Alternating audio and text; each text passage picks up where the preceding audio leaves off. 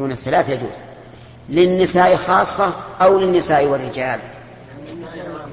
الحديث ما فيه إلا ذكر النساء فقط لكن ألحق العلماء بذلك الرجال. وقالوا يجوز أن يحد الإنسان على الميت أقل من ثلاثة أيام. وذلك أن النفوس قد تتكدر تكدرا عظيما على الميت وتقلق. ولا تستطيب الشيء الذي كانت تعتاده من تجمل ورفاهية.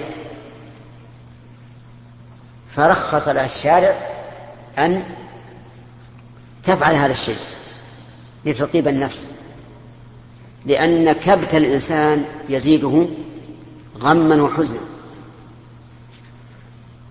ولهذا تجدونه فطريا إذا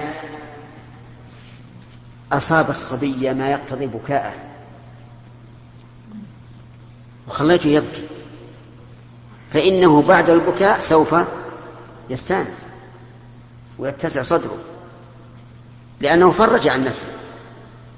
وإذا كبته يبقى متغلق. يسكت ويوافق ويخاف من الضرب لكن يبقى متغلقا لأن الذي في نفسه لم يفرج عنه. فلهذا أجاز الشارع أن الإنسان إذا مات له من أصيب به بصدمة قوية أن يحد وكلمة أجاز لا تعني أنه أمر مطلوب كما يفعل من بعض الناس يصك الدكان و... ولا يتجمل ولا يهرج أحد ما يتكلم مع أحد ويقول هذا من حق الميت علي وهذا غير صحيح. ليس واجبا. ولا مشروعا. غاية ما هنالك أنه جائز. أما الزوج فيجب على المرأة أن تحد مدة العدة. مدة العدة. كم؟ إلا أربعة أشهر وعشرة كما في الحديث إلا أن تكون حاملا. فحتى تضع. قد تطول المدة على إلى أكثر من أربعة أشهر وعشر وقد تنقص وقد لا تكون إلا ساعة وقد لا تكون إلا خمس دقائق وقد لا تكون إلا دقيقة واحدة. أليس كذلك؟ لو فرض أن امرأة تطلق وزوجها محتضر فمات الزوج وفي تلك اللحظة وضعت الحمل. انتهت؟ انتهت عدتها. وانتهى إحدادها أيضا. لعموم قوله تعالى وولاة الأحمال أجلهن أن يضعن حملهن. طيب وهذا العموم مقدم على عموم قوله والذين يتوفون منكم ويذرون أزواجا يتربصن بأنفسهن أربعة أشهر وعشرة. ودليل تقديمه حديث سبيعة الأسلمية أنها وضعت بعد موت زوجها بليالي. فتجملت. يعني تركت الإحداث تجملت للخطاب فرآها أبو السنابل من بعكك فقال لها ما أنت بناكح حتى يأتي عليك أربعة أشهر وعشر بناء على إيش؟ على عموم الآية. والذين يتوفون منكم ويذرون أزواجا يتربصن بأنفسهن أربعة أشهر وعشرا. وعلى القاعدة أنه إذا تعارض نصان من وجه وكان أحدهما أعم من الآخر من وجه فإنهما فإنه يؤخذ بالأحوط فيهما فتعتد بالأطول من أربعة أشهر وعشر أو وضع الحمل كما ذهب إليه علي بن أبي طالب وعبد الله بن عباس رضي الله عنهما لكن لعل الحديث لم يبلغه المهم أن أنها. آه، سبيعة شدت عليها ثياب ثيابها أو شكت ثيابها ومشت إلى الرسول صلى الله عليه وسلم. فقالت يا رسول الله الأمر كذا وكذا. قال كذب أبو السنابل ورخص لها أن تتزوج. كذب قد يظن الظان أن هذا يعني قدح في أبي السنابل وليس كذلك. لأن الكذب قد قد يكون في مخالفة الواقع ولو عن غير عمد. وأبو السنابل خالف الواقع يعني الحكم الشرعي ولكن عن غير عمد فلا يذم.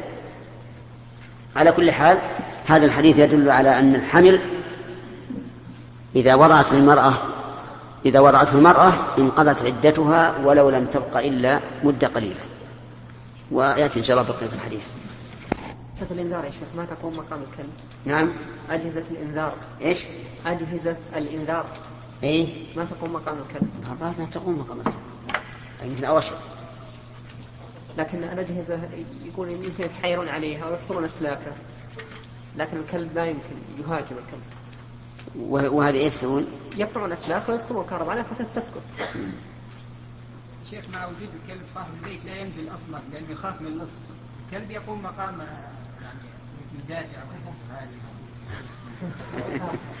على كل حال ما في بأس. إن شاء الله ما في بأس.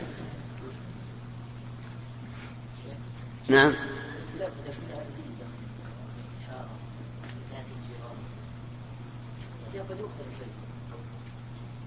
والله على كل حال ما تحتاج الإنسان وإذا قدر أن أحدا تأذى به فلا بد أن ينظر في المسألة في كل مسألة بعينها نعم سلام الرحمن الرحيم.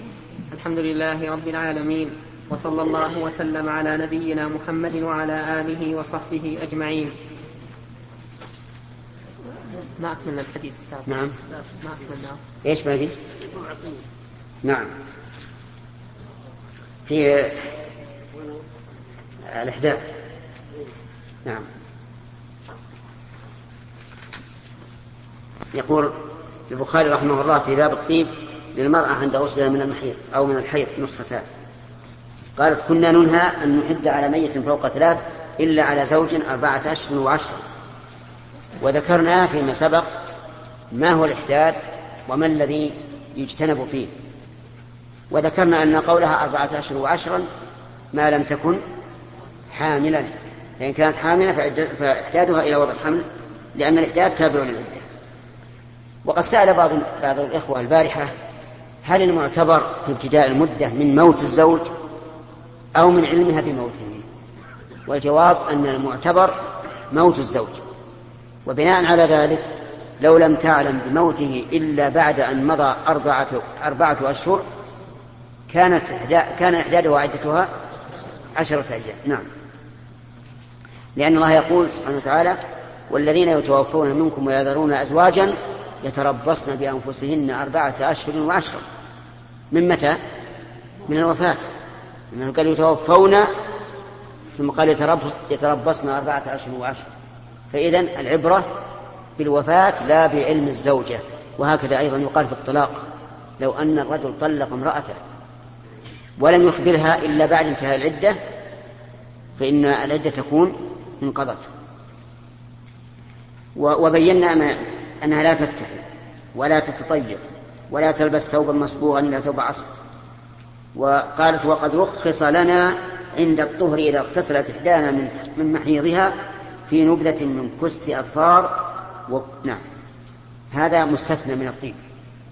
أن المرأة المحادة إذا طهرت من الحيض فإنها تتطيب بهذا الطيب لأن هذا الطيب أقل رائحة من غيره من وجه ولأنه يزيل ما ما حصل من أذى برائحة الحيض فرخص لها لأن في لأن هذا التطيب هذا التطيب ليس من أجل الترفه بالطيب ولكن من أجل إزالة الأذى.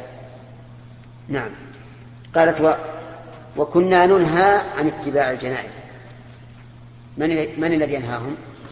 الرسول صلى الله عليه وعلى آله وسلم. نهاهم عن اتباع الجنائز. وقد جاء في رواية أخرى عنها قالت نهينا عن اتباع الجنائز ولم يعزم علينا.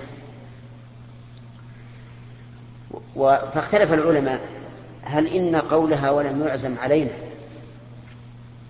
ظنا منها أن النهي ليس عزيمة فيكون كراهة. نعم لا. ظنا منها أن النهي ليس بعزيمة ولا عبرة بظنها. بل العبرة بما دل عليه النهي وهو التحريم. أو إن قولها ولم يعزم علينا فهمته من سياق النبي صلى الله عليه وسلم وصيغة نهيه وأنه لم يرد المنع والعزم فيكون النهي للكراهة. المذهب عند الحنابلة هو أنه للكراهة وأن المرأة يكره أن تزور القبور فإن زارت فلا إثم عليها. والصحيح أن زيارة المرأة القبور محرم بل من كبائر الذنوب لأن النبي صلى الله عليه وعلى آله وسلم لعن زائرات القبور.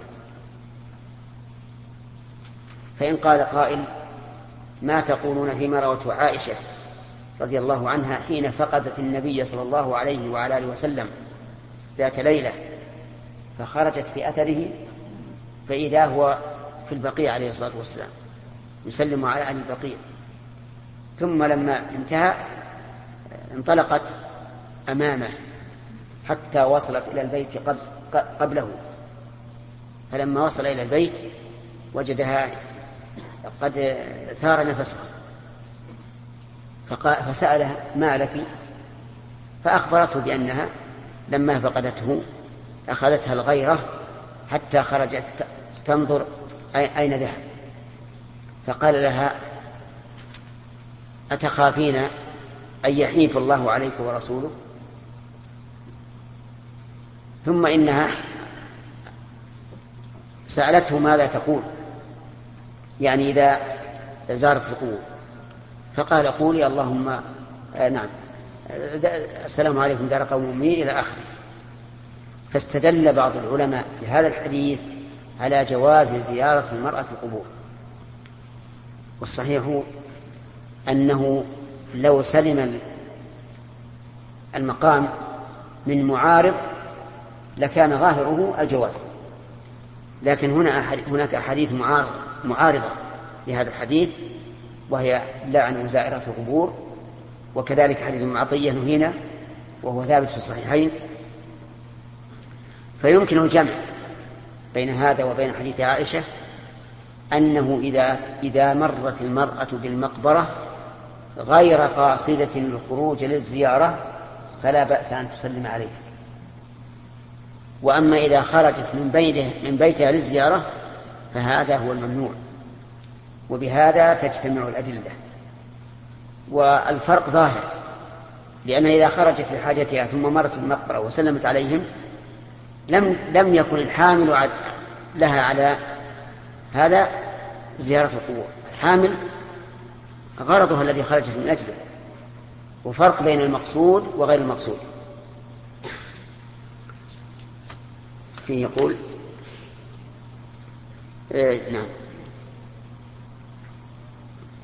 جملة معترضة هي آخرها نعم. نعم يا شرف. نعم. لا تسلم سلاما عاما. تسلم سلاما عاما نعم. إيش؟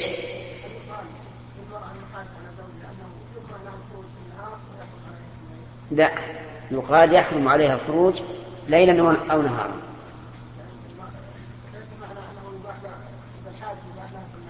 بعض بعض المحرمات تباح للحاجه العرايا مثلا في البيوع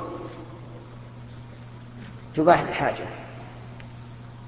تضبيب الإناء إذا انكسر بضبة من الفضة يباح للحاجة.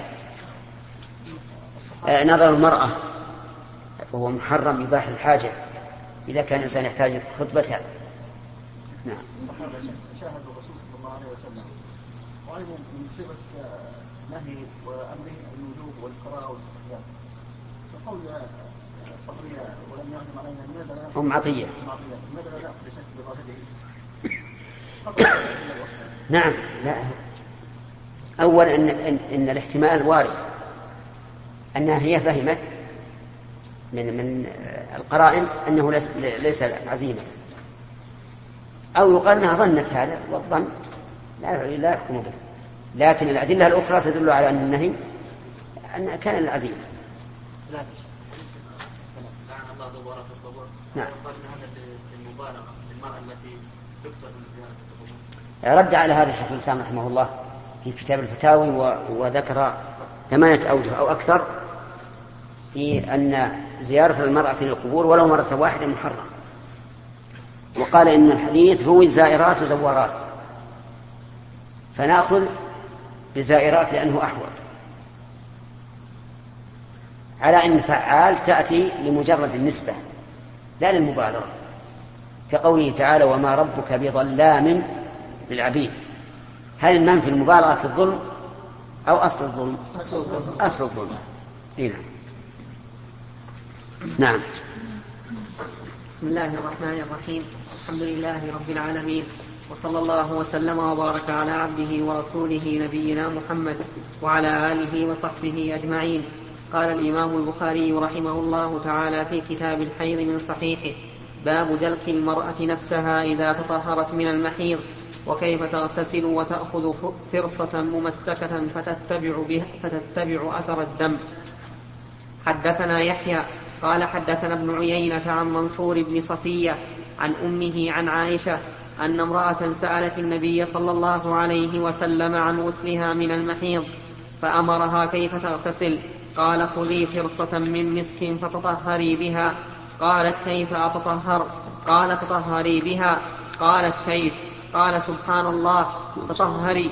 فاجتبلتها إلي فقلت تتبعي بها أثر الدم. نعم. هذا الحديث فيه دليل على الدلك لكن دلك مواضع الحيض والنتن والرائحة الكريهة لا مطلقا لكن مع ذلك قال العلماء إنه يسن للمغتسل أن يتدلك حتى يتيقن من وصول الماء إلى جميع البشرة لأنه إذا لم يفعل فربما ينبو الماء عن مواضع من البشرة من حيث لا يعلم. وقد أشار القحطاني رحمه الله في نونيته المشهورة إلى ذلك فقال والغسل فرض والتدلك سنة وهما بمذهب مالك فرضان. يعني الغسل والدلك. وفيه أيضا أن النبي صلى الله عليه وعلى, وعلى وسلم أحيانا يذكر الكلام مجملا إما استحياء من ذكر التفصيل أو أو لغير ذلك بدليل أنه كررت عليه هذه المرأة وكان يقول تطهري حتى إنها حتى إنها لما كررت عليه قال سبحان الله يعني أتعجب من كون هذه المرأة لم تفهم ما قلت. مع أن هذا مما يصيب النساء كثيرا فكان الجدير بها أن تفهم هذا. قالت فاجتبتها يعني جذبتها إليها وقالت تتبعي بها أثر الدم. بهذه الفرصة. يعني قطعة من خرقة أو قطنة أو ما أشبه ذلك يجعل فيها مسك ويتتبع بها أثر أثر الدم. نعم. باب الاعتكاف للمستحاضة. حدثنا إسحاق قال حدثنا خالد بن عبد الله عن خالد عن عكرمة عن عائشة أن النبي صلى الله عليه وسلم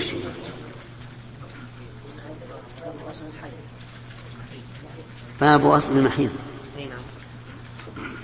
باب غسل المحيض. لا غسل. غسل يعني.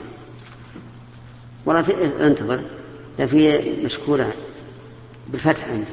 ولا أشار إلى نصر نعم؟ ما أشار إلى نصر نعم. صح يا شيخ. باب غسل ها؟ أشار عليها؟ والله ما ما عندي أنا.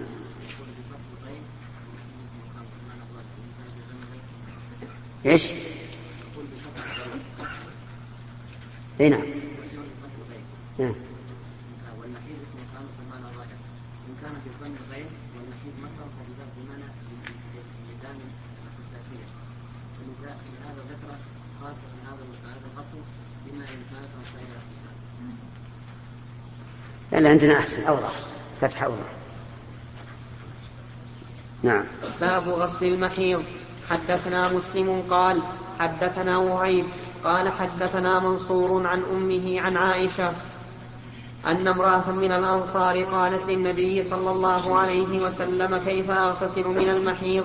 قال خذي فرصة ممسكة فتوضئي ثلاثا ثم إن النبي صلى الله عليه وسلم استحيا فأعرض بوجهه أو قال توضئي بها فأخذتها فجبذتها فأخذتها فجذذ فجذذ فأخذتها فجذبتها فأخبرتها بما يريد النبي صلى الله عليه وسلم. هذا هو الحديث الأول لكنه بسياق آخر ولفظ آخر. باب امتشاط المرأة عند غسلها من المحيض. حدثنا موسى بن إسماعيل قال حدثنا إبراهيم قال حدثنا ابن شهاب عن عروة أن عائشة قالت أهللت مع رسول الله صلى الله عليه وسلم في حجة الوداع فكنت ممن تمتع ولم يسق الهدي فزعمت أنها حاضت ولم تطهر حتى دخلت ليلة عرفة فقالت يا رسول الله هذه ليلة عرفة وإنما كنت تمتعت بعمرة فقال لها رسول الله صلى الله عليه وسلم انقضي وسلم انقضي رأسك وامتشطي وأمسكي عن عمرتك.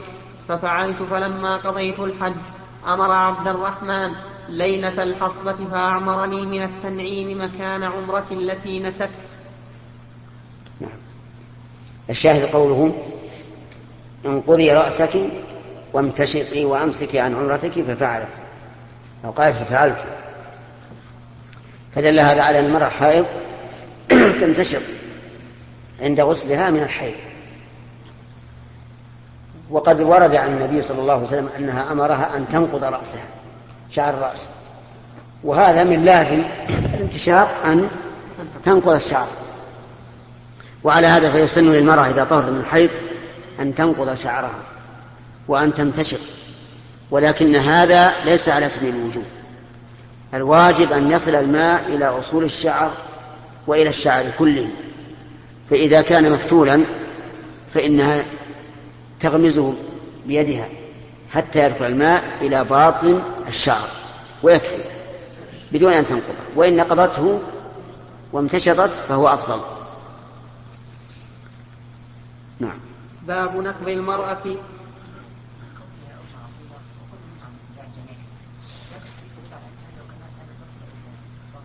إيش؟ نعم. نعم. لا لا لا عام. عام إي نعم. نعم جمال.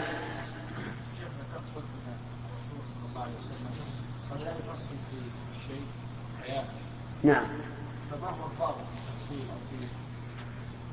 ما يمكن نضبطه الرسول صلى الله عليه وسلم من صفاته أنه أحيا من العذراء في خدرها.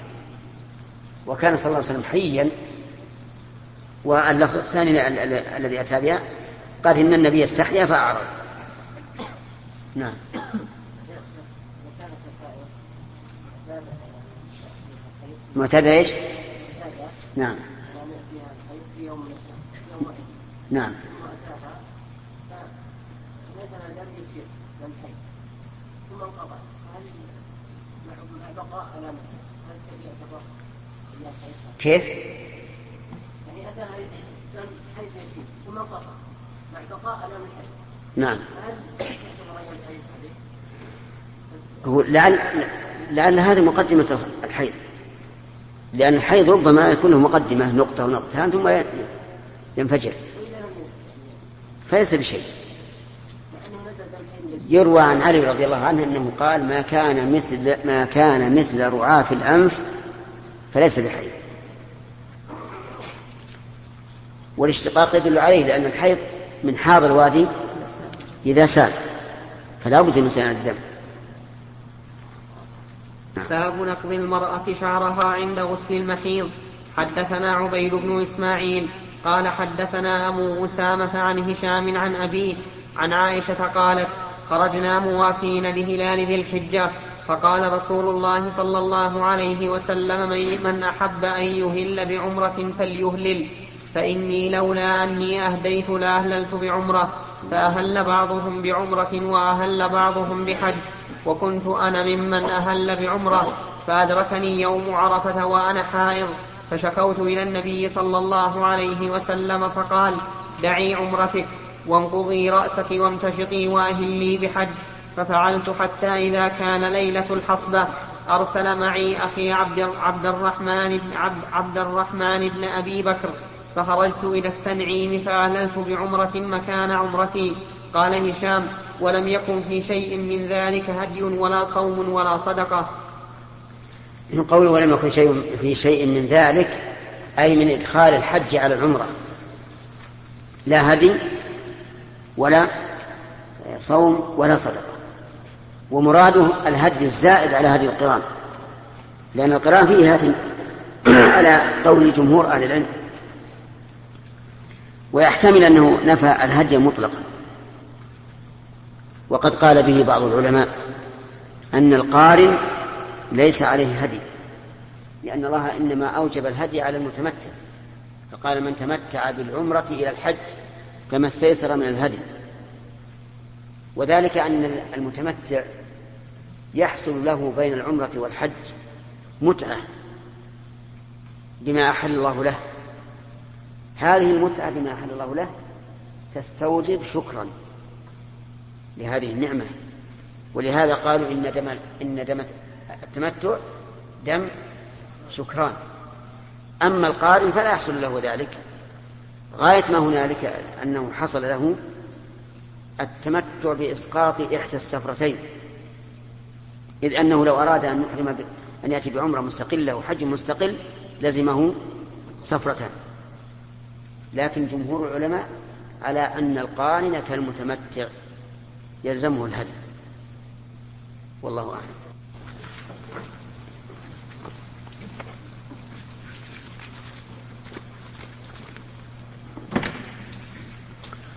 سمع.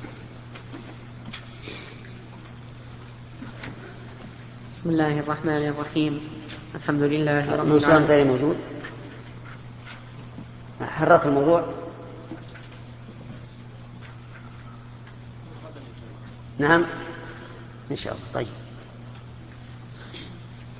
الحمد لله رب العالمين. وصلى الله وسلم وبارك على عبده ورسوله نبينا محمد وعلى آله وصحبه أجمعين.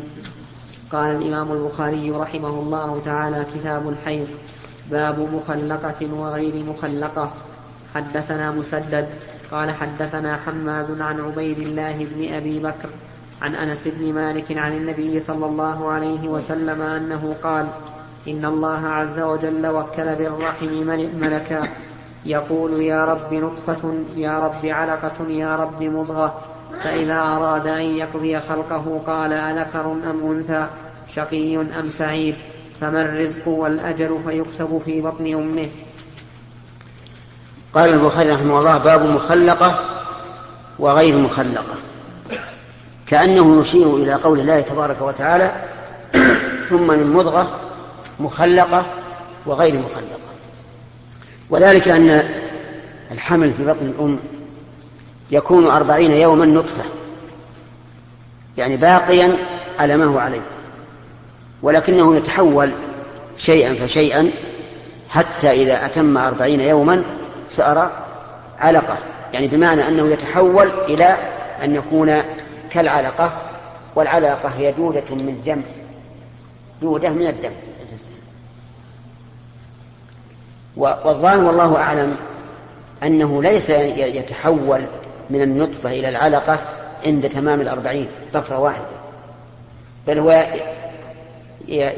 يعني تغير ويتحول شيئا فشيئا. فإذا استكمل الأربعين وإذا هو قطعة دم علقة. ثم يكون علقة أربعين يوما. يتحول بعدها إلى مضغة يعني قطعة لحم بقدر ما يمضغه الإنسان في فمه. هذه المضغة تكون مخلقة وغير مخلقة. يعني إذا تم له ثمانون يوما وبه يكون مضغة قد تخلق وقد لا تخلق. وإذا لم تخلق فإنك ترى وتشاهد فيها مثل الأسلاك السود إشارة إلى أن هذا عظم مثلا. هذا إصبع. دون أن يتميز. فإذا تميز وصارت اليد منفصلة عن بقية الجسم وكذلك الرجل وكذلك الرأس حينئذ يكون مضغة مخلقة. ولا يمكن أن يكون مضغة مخلقة قبل أربعين يوما. والغالب أنها لا يتبين التخليق إلا إذا تم ثلاثة أشهر أي تسعين يوما. هذا الغالب. ويترتب على هذا أنه إذا كانت مضغة لم تخلق فإنها إذا سقطت لا يثبت لا يثبت للدم حكم النفاس. ولهذا من شرط كون الدم نفاسا أن يكون الحمل الساقط قد تبين فيه خلق الإنسان. طيب. المخلقة لو سقط الجنين وهو مخلق فهل يغسل؟ لا ولا يكفن ولا يصلى عليه ولا يسمى ولا يعقن بل يدفن في أي مكان كما يدفن الظفر والشعر. لأنه لا يمكن أن تنفخ فيه الروح إلا إذا تم له أربعة أشهر. بعد تمام الأربعة تنفخ فيه الروح ويكون بشرا. فإذا سقط بعد أن نفخت فيه الروح فإنه يعامل معاملة ما من خرج عند تمام الحمل. فيغسل ويكفن ويصلى عليه ويسمى ويعقن. ويقال إنه آدم يبعث يوم القيامة. بخلاف الذي لم تنفخ فيه الروح. فصار إذا بلغ الحمل أربعة أشهر وسقط بعد ذلك فإن حكمه حكم من سقط بعد تمام الحمل. إلا أنه يختلف في مسألة الميراث ربما لا يستهل صارخا والميراث لا بد أن يستهل صارخا كما سيأتي إن شاء الله. ثم ذكر المؤلف رحمه الله الأثر الوارد الحديث الوارد عن النبي صلى الله عليه وسلم في ذلك وأن الله تعالى وكل ملكا ملكا يقول يا رب نطفة يا رب علقة يا رب مضغة. كلما تنقل قال هكذا. فإذا أراد الله أن يقضي خلقه يعني أن يتمه قال أي الملك أذكر أم أنثى شقي أم سعيد فما الرزق والأجل؟ فيكتب في بطن أمه. وفي هذا دليل على أنه يكتب على الجنين في بطن أمه العمل وهل هو شقي؟ أو سعيد. ذكر أو أنثى. الذكورة والأنوثة هل يمكن أن تكون معلومة قبل أن يخرج, أن يخرج؟ الجواب نعم يمكن. لأن الملك يعلم. يقال له ذكر أو أنثى فيعلم. والآن بواسطة الأجهزة الحديثة صاروا يعلمون أنه ذكر أو أنثى. فإن قلت كيف يصح الاعتراف بذلك؟ والله سبحانه وتعالى يقول وعنده مفاتح الغيب لا يعلمها إلا هو ويعلم ما في البر والبحر وما تسقط من ورقة إلا يعلمها ولا حبة في ظلمات الأرض ولا رطب ولا يابس إلا في كتاب مبين. وفسر النبي صلى الله عليه وسلم مفاتح الغيب بقوله تعالى إن الله عنده علم الساعة وينزل الغيث ويعلم ما في الأرحام. قلنا لا تعارض لأن علم ما في الأرحام يشمل كل شيء يتعلق بهم. ومعلوم أنه لا يستطيع الخلق الآن أن يعلموا هل يخرج هذا الجنين حيا أو ميتا وهل تطول مدة حمله أم تقصر. وإذا خرج من بطن أمه لا يعلمون هل هل يعمر كثيرا أو لا. وإذا ولا يعلمون أيضا ماذا يكون رزقه؟ وماذا يكون عمله؟ وماذا يكون مآله؟ أشقاوة أم سعادة؟ فالمعلومات التي تتعلق بالحمل ليست مجرد كونه ذكرا أم أنثى. نعم. أي نعم. لا في. هو الباب هذا للحيض والنفاس. والمضغة إذا لم تكن مخلقة فإنه لا يثبت لا يثبت للدم المصاحب لها حكم النفاس. نعم.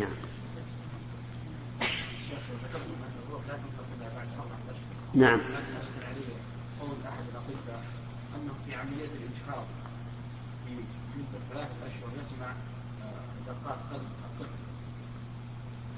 نعم. نعم. وهو يمكن أن يتحرك القلب بلا روح.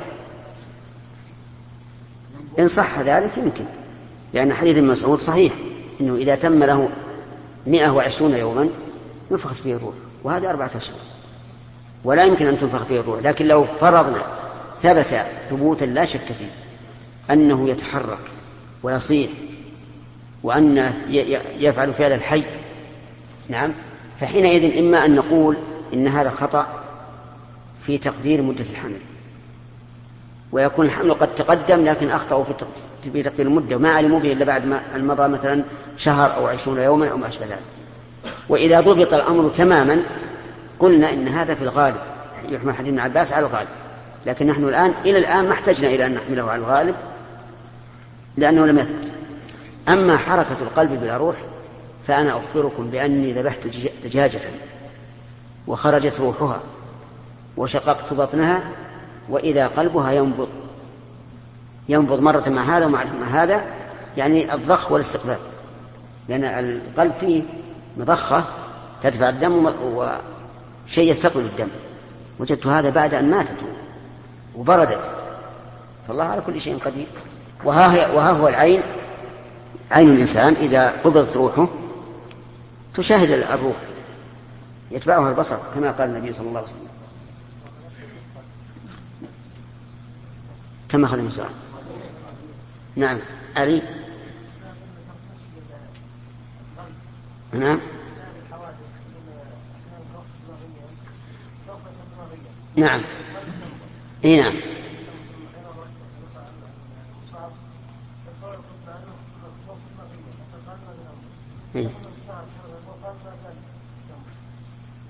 صحيح.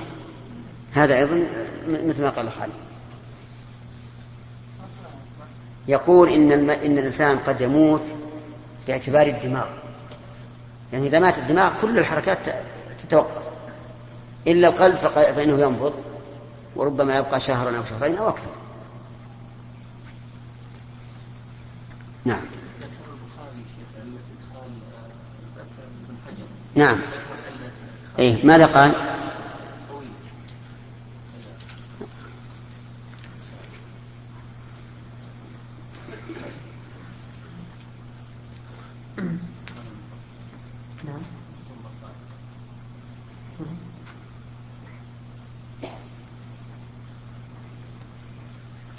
وقال ابن بطال. غرض البخاري بإدخال لا وقال ما أنا ولا شيء. الواو حرف عطف. أين المعطوف عليه؟ مخلقه دم. أقرأها. هي لا لازم في قول ثاني. طيب. عجيب. قوله يقول يا ربي نطفة بالرفع والتنوين أي وقعت في الرحم نطفة وفي رواية القادسي بالنص أي خلقت يا رب نطفة.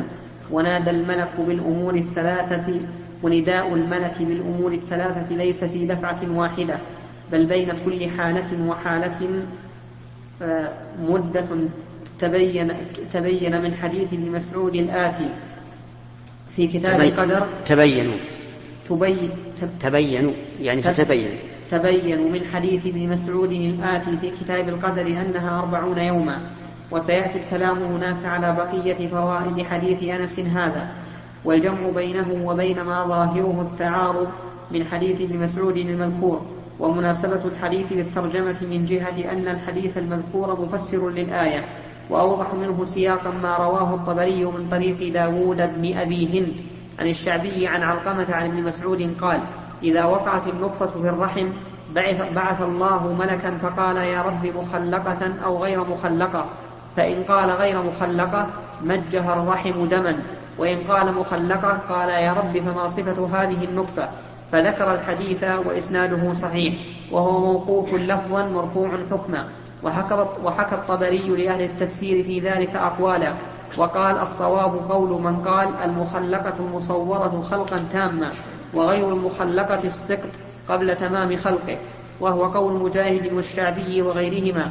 وقال ابن بطال غرض البخاري بإدخال هذا الحديث في أبواب الحيض تقويه تقويه مذهب من يقول إن الحامل لا تحيض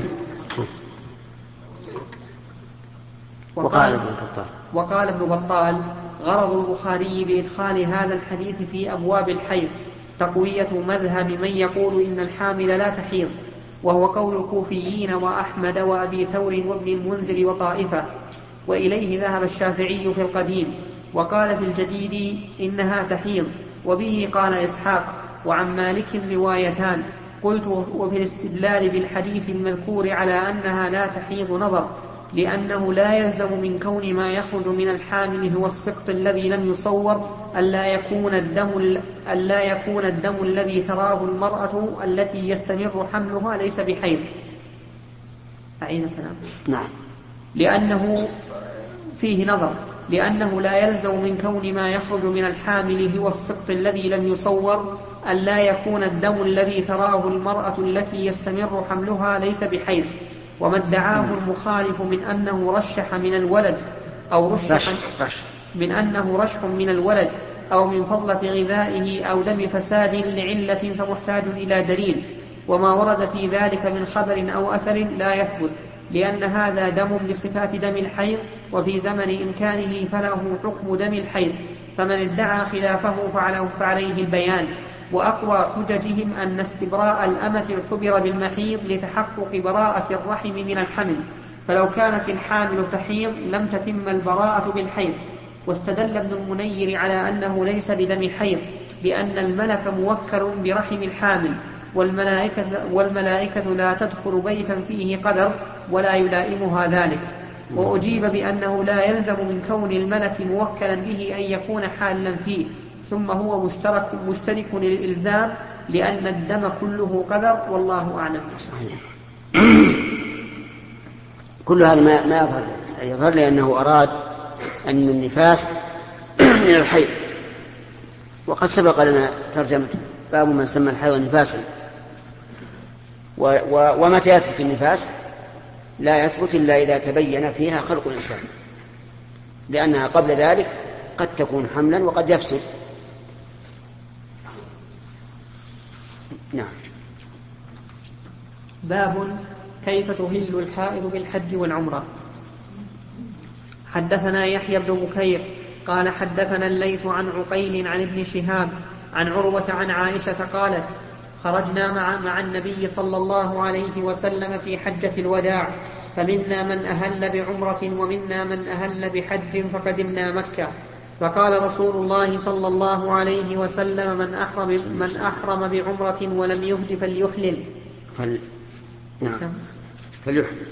ومن أحرم بعمرة وأهدى فلا يحل حتى يحل بنحر هديه ومن أهل بحج فليتم حجه.